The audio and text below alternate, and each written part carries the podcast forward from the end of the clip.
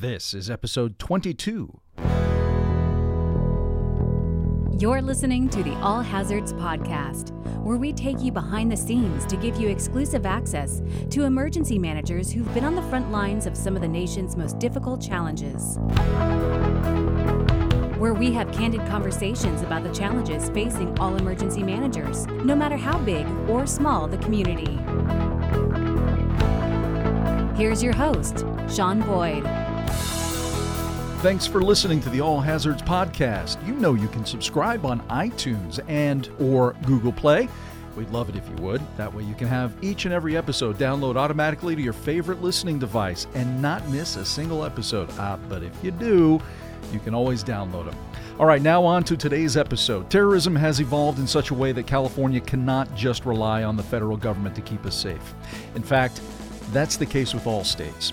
And that's why there are things called fusion centers and a place called the STAC here in California. STAC, that stands for Strategic Threat Assessment Center. It's so secure a place that I'm not even allowed in there and no pictures are allowed to be taken. So we brought one of their strategic analysts, one of their leaders, to us so we can talk about how law enforcement has risen to the top of their priority list, how the state is working to stay ahead of the bad guys, and how women are woven into the mix there. Maria Gomez joins us in the studio, and she'll also share two of her favorite quotes that help keep her motivated and on track. Right now. All right, so we're sitting down with Maria Gomez today. She is with the California State Threat Assessment Center, also known as the STAC. Maria, welcome. Thank you for having me. Hey, thanks for being here. What is the STAC? S T A lot of acronyms in government. What is the STAC? Sure. So the STAC is California's primary state fusion center.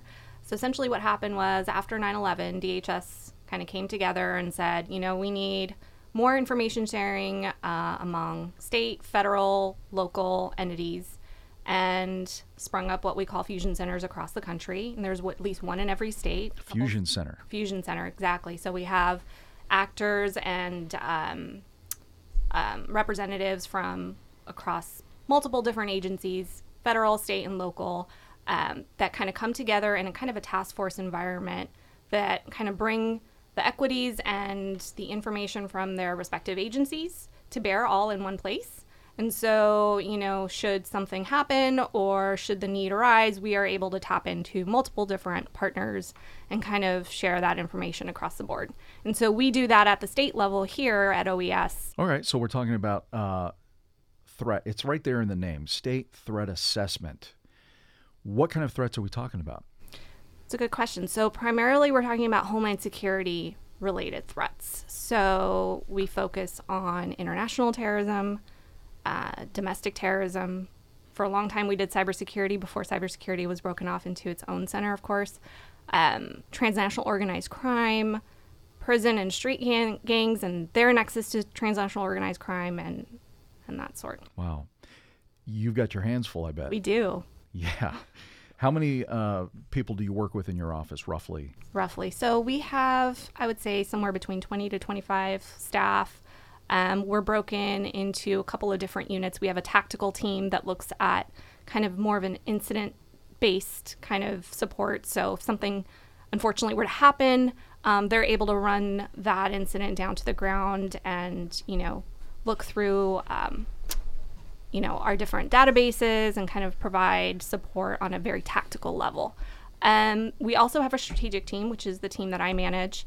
These are the analysts that look at these threats at a strategic level. So we're not so much concerned about one incident somewhere. We're really looking at these threats kind of the forest from the trees right? So what's what are these threats to California at a strategic level? Where where do we stand? Where does the threat landscape stand now to California, and how does it compare to where we were a year ago, and, and where are we kind of headed in the next year? So at a really big picture level. A lot of analysis. Exactly. Okay, so you look at these. Where do you get your I mean, if you can say this, I don't know how much of this you can talk about or not. Uh, where do you get? Are they tips? Are they? Are you looking at like the mainstream media? Where do you get your information to analyze? So our analysts are called all source analysts uh, for a reason because we look at all sources. So we definitely have um, tap. We definitely tap social media. We have a lot of social media tools that kind of scrub what's out there publicly, and that really falls a lot on our tactical team. Um, we also have access to law enforcement information. We have access to more secure information. Um, we look at open, you know, a lot of the stuff is in open sources, and that's really what you know, kind of how things have changed in the last few years. Is that more and more of this is out there in the open. So this day and age, then you are able to utilize uh, software to help.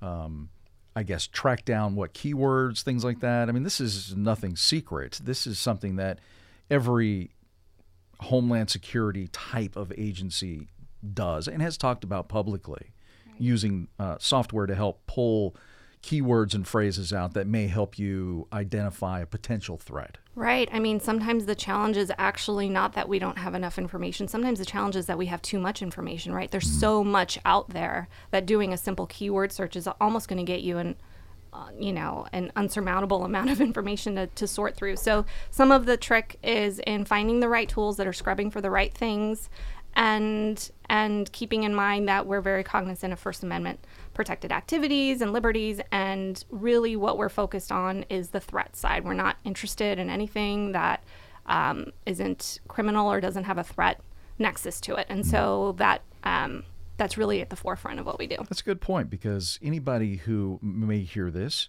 uh, if they just happen to join us and just jump right in on it, taking that out of context could sound a little scary. So I guess making that known up front that you do have specific things that you're looking for. You're not just looking at uh, the housewife or you know the dad Absolutely. down the street who may be you know l- researching something on the internet has nothing to do with Absolutely not. We Yeah. wouldn't have the time even if we wanted to. We just we we we can't. right right right so how did you get involved with all of this how did you come to work for OES How did I come to work for OES? So I was in DC in grad school um, studying international affairs. I studied at George Washington University um, and then was recruited by the federal government quickly after, and then kind of worked homeland security issues at the federal level for a while. Um, but I grew up in California. So my husband was back here, wanted to come back to the state.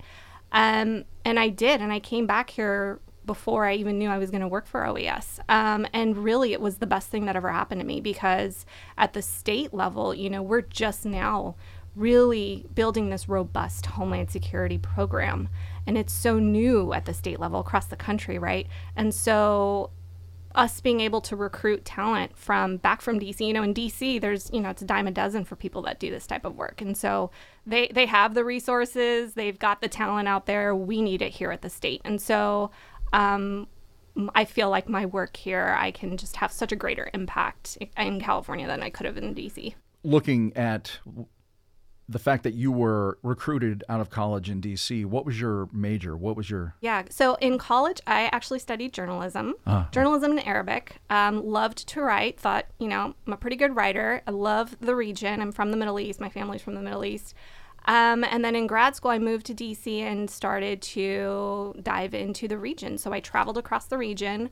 I went to Israel. I went to the West Bank. I went to Cairo. I went to Beirut.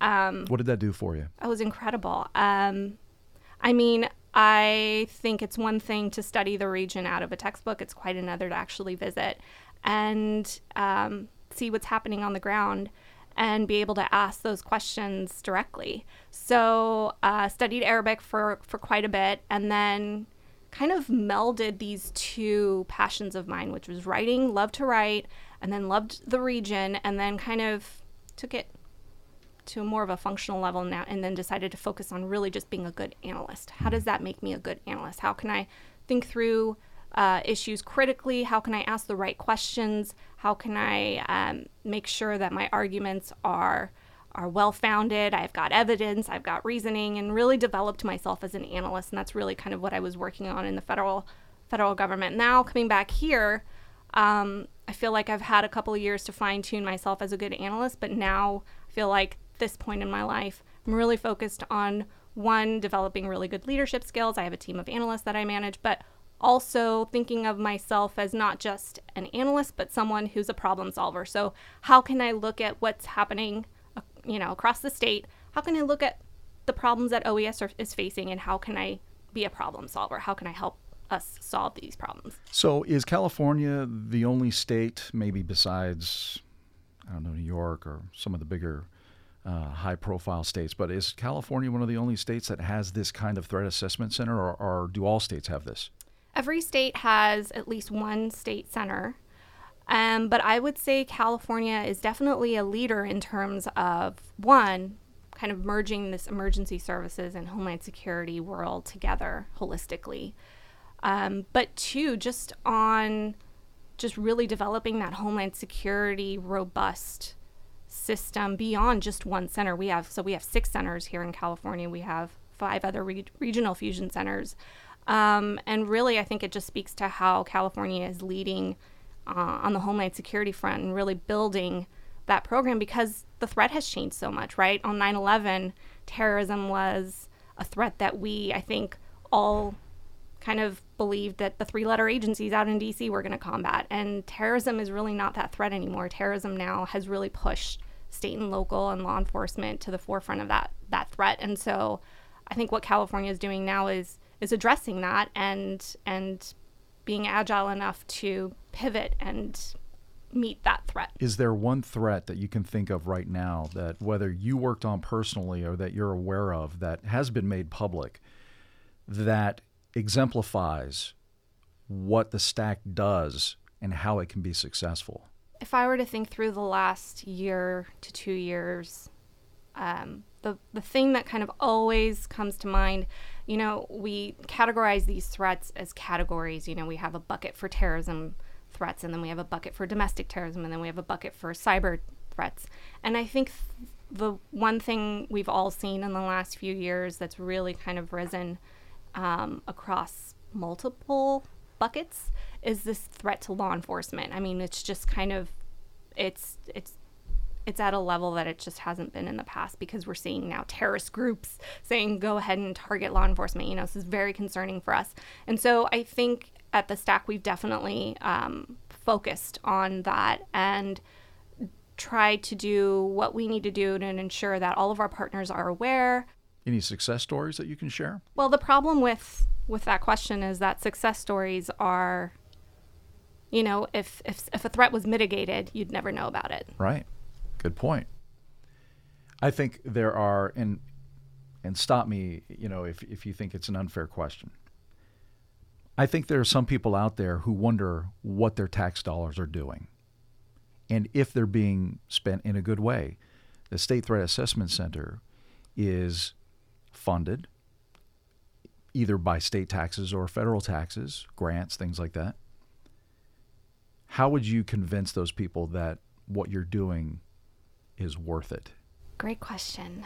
So, I can tell you the people I work with are some of the most dedicated, um, most committed people I've ever met.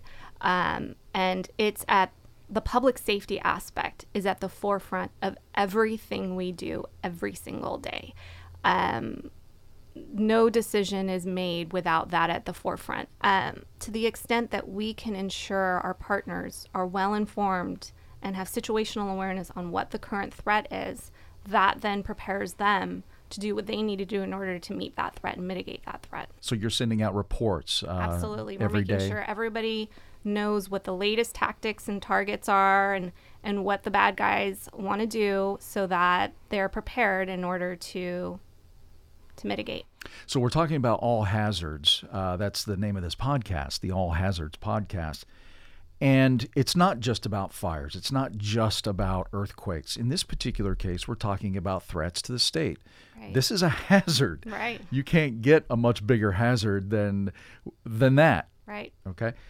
So let's consider a threat a disaster. If something has followed through, mm-hmm. successful for the attacker, not necessarily for the state. Has there been um, a disaster in your world that you've worked on uh, that we're all aware of? Yeah, so the most recent example that definitely comes to mind is San Bernardino. That was, you know, one of the largest terrorist attacks that we've had since 9/11. I think before Orlando was the greatest um, terrorist attack on on U.S. And soil. that lasted multiple days, right? Absolutely, yeah. And so the challenge there, and I think this is kind of parallel to what emergency services personnel must experience during a disaster is, of course, just um, staying very focused, staying very mission focused. You know, what is the core objective? What are the priority things that I need to do? Um, and at that point, our primary focus was making sure that our executives were having the information they needed.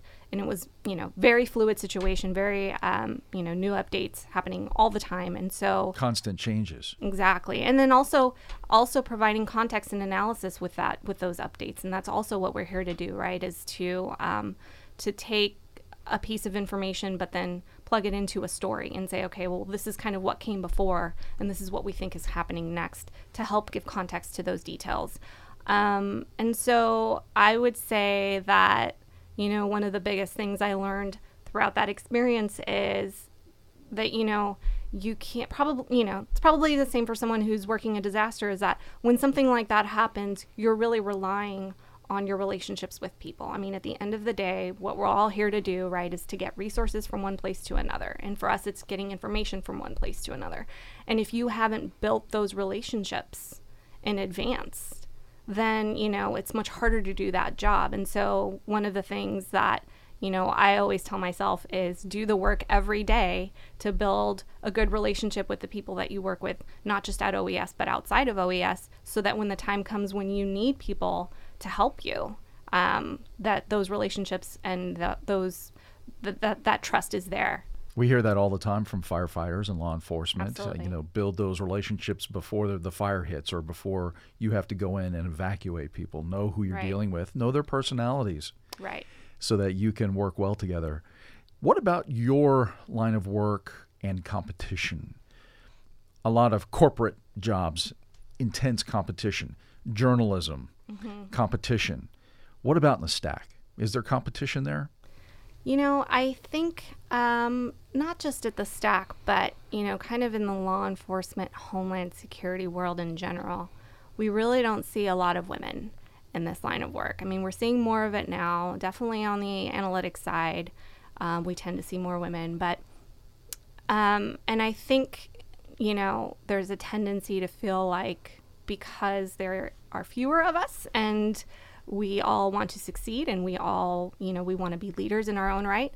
Um, there's a feeling that maybe you need to resort to competitive behavior, like you need to compete with the other women.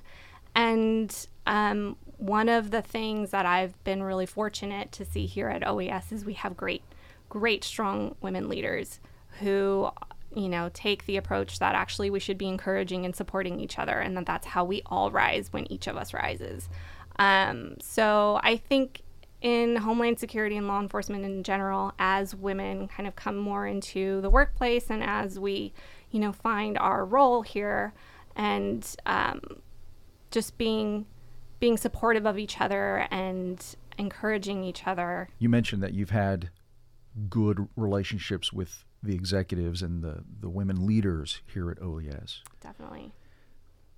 Has there been anyone outside of OES who has inspired you?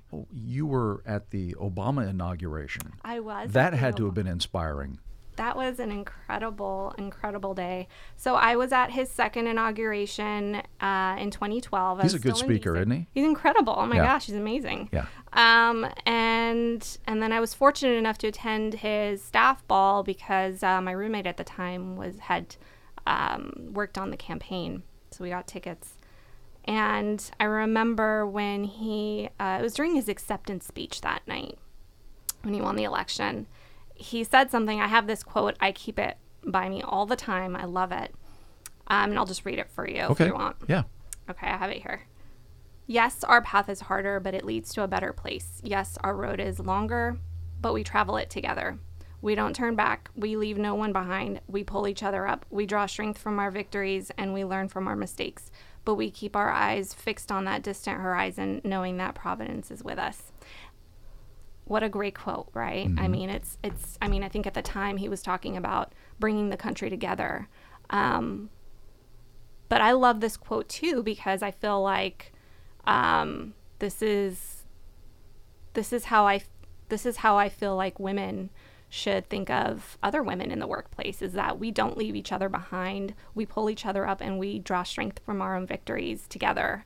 Um, so it's just been something I keep close It's a great qu- quote. It can apply to so many to different so many Mhm. things. And that's what I think makes a great quote.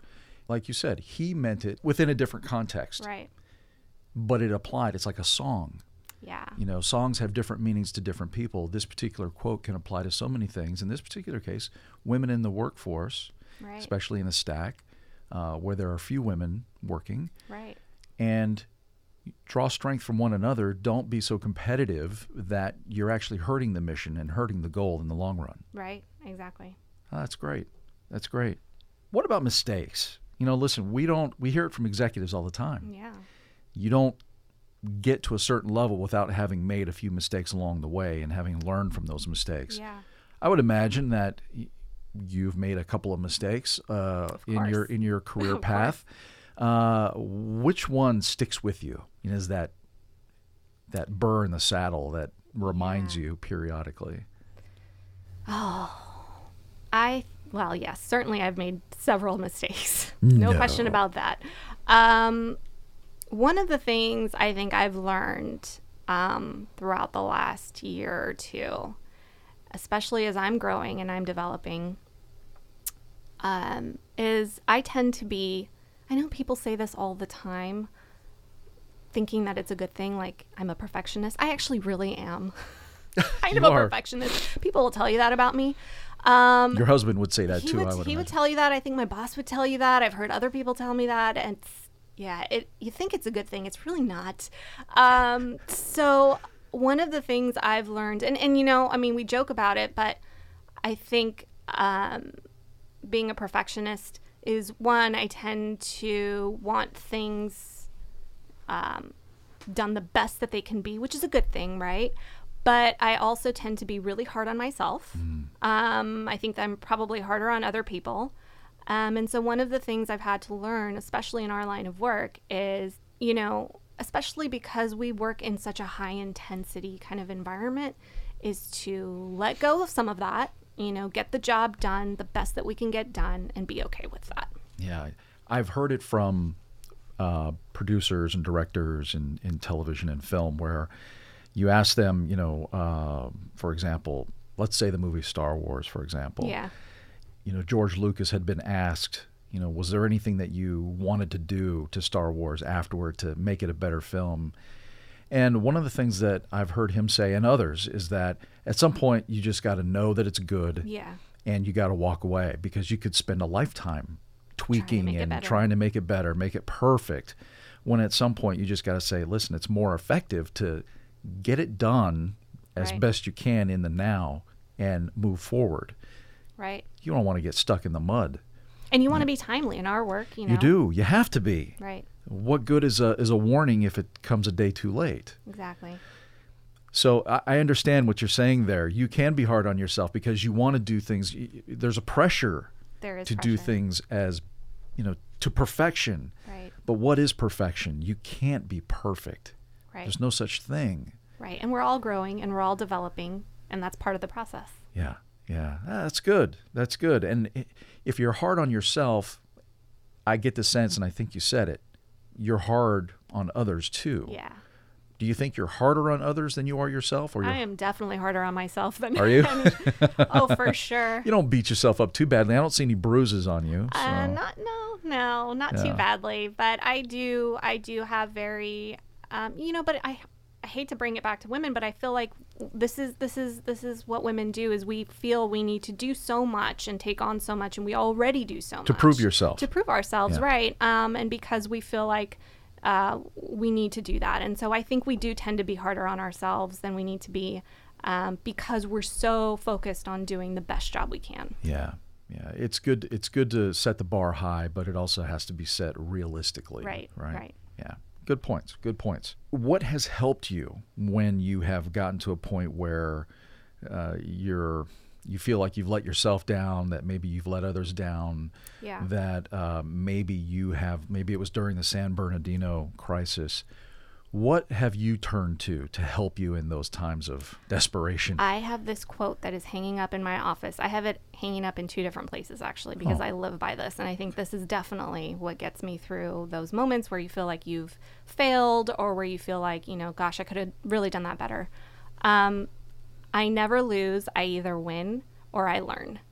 And I love that quote because if you think about every failure as being, you know what, this was just an opportunity for me to learn something from it, then you really don't have any failures, and you can always kind of take those improvements and take those those um, those lessons and and learn from it, turn it into a positive. Hey, look, I got something from this, and now I know next time this is what I need to do differently, yeah. and that's really been the change. Do you recommend that people do what you've done, and that is find a quote or an inspiring word and put that up somewhere? Put it up somewhere and read it every day. That's what I do. Yeah, it's there to remind you. It's there to remind you. It sounds cheesy, but you know what?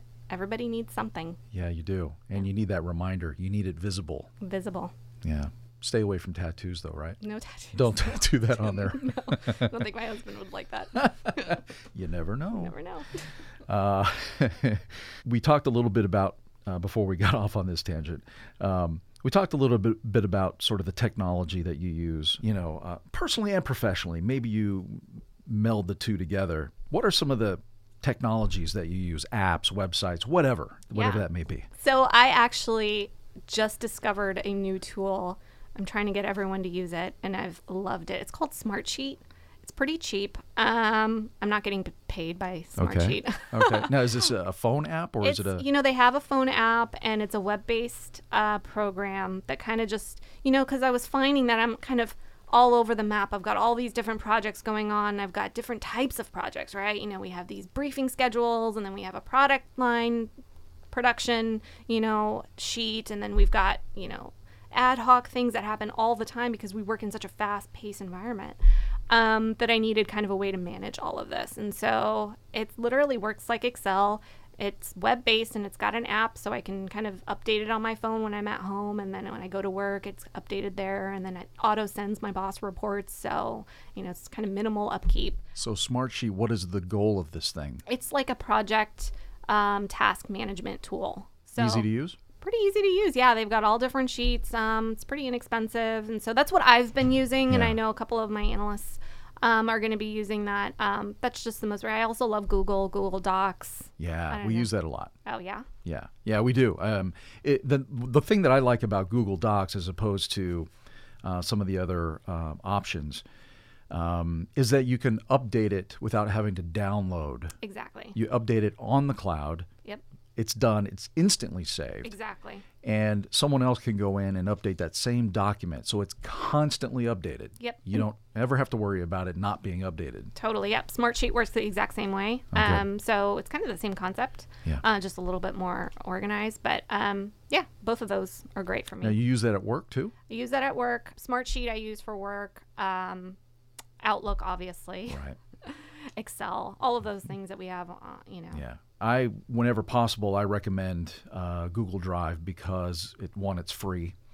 Two, uh, it is secure. Uh, I don't know that I would use it for you know um, high security type work, Right. but it can be very helpful in so many different ways. What do you have music wise on your phone right now? Oh, that's a great question. I love music. Uh, I have Sia. Okay. I have Florence and the Machine. Oh yeah. Just saw her in concert last Oh, year. how was it? She's Good? amazing. Uh huh. Um, I have a lot of '90s music, so like Blues Traveler and Oh yeah. Counting Crows, Oh yeah. Yeah. There you go. Okay. uh, Incubus. Oh. I have a lot of. Arabic music. I'm like so eclectic, so I have all kinds of Well, and you understand some Arabic, right? I some mean, Arabic, a little bit. Yeah, yeah. I haven't studied for a while, but yeah, a little bit. All right. Uh, well, that's cool because when you need some motivation, a little music helps. Absolutely, Pandora, Uh-huh. in The Office, all the time. Good. it's amazing what, you know, because I never, I think music kind of gives you a little bit of insight into the person. Um, it, it, I'm always wary of people who don't like to listen to music. Who does not like? To I know some people who have no interest in music, and and and I'm a little wary of You them be because, wary. Yeah, because to me, if you don't like music, it's we have nothing in common at all. at all. Yeah. Um, and I look at them suspiciously. So it's kind of like Well, I'm who- not suspicious. I love music. So. yeah, someone who doesn't like animals, pets. I mean, you would look at them suspiciously. Right, It's the same I- thing I to have- me. I have two dogs too, so I love them too. Oh, well, I like you. This is awesome. Fantastic. So, is there anything that you wanted to talk about that maybe you haven't had a chance to yet? Something about the STAC and what people ought to know? Maybe there's some advice that you should give folks in other states. Believe it or not, we have listeners, subscribers in Morocco. Morocco. Hello. Hello out there. Yeah. So I think this is fantastic in that maybe there is some advice that you can give to our listeners around the world, literally. So, the one um, piece of advice that someone gave me in grad school that I kind of remember, and I think of this now when I hire new people and, and you know, as we build out, um, I had a professor at GW who um, worked heavily with the Obama administration. And so um, he often would meet with the president's NSC advisors on a you know weekly basis. The Elliott School at GW is pretty close to the White House and State Department. And as he was you know kind of meeting with these these individuals on a regular basis on policy stuff and work related stuff, one time he asked him, "Hey, you know, I got a bunch of grad students and they're all kind of looking to get into government. You got any advice for them?" And these are senior senior advisors to the president. And the guy was like, "Yeah, tell them not to worry too much about learning a bunch of facts and details about a specific region or a specific part of the world or you know anything like that. That's great if you've got that great try to build those critical thinking skills. Try to be a good analyst. Try to be someone that maybe doesn't know a lot about a particular topic because you can learn that and you can read the books and learn that but be someone that thinks critically that asks the right questions that doesn't take things for face value that um, asks for evidence when something isn't substantiated um, that type of thing. And so I think that's been the biggest thing for me and kind of the biggest thing I look for when we hire is, you know, are you someone that thinks smartly? Are you asking the right questions? Um, do you not take things for face value? Excellent advice. Maria Gomez, who is a strategic analyst manager at the State Threat Assessment Center, also known as the STAC, here at Cal OES. Maria, this has been terrific, very informative, and you're a delight. I'm so This glad we had so you in here. Thank you for having me. Absolutely. Thanks so much. Thank you.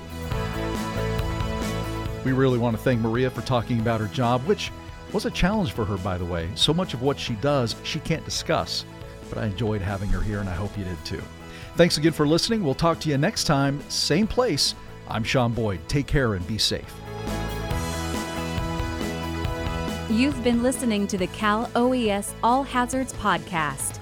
Don't forget to check out our podcast page where you can find past episodes along with show notes and links. And give us a social shout out. Tell others about us on Twitter and Facebook. And let us know what you think. We'd love to hear from you.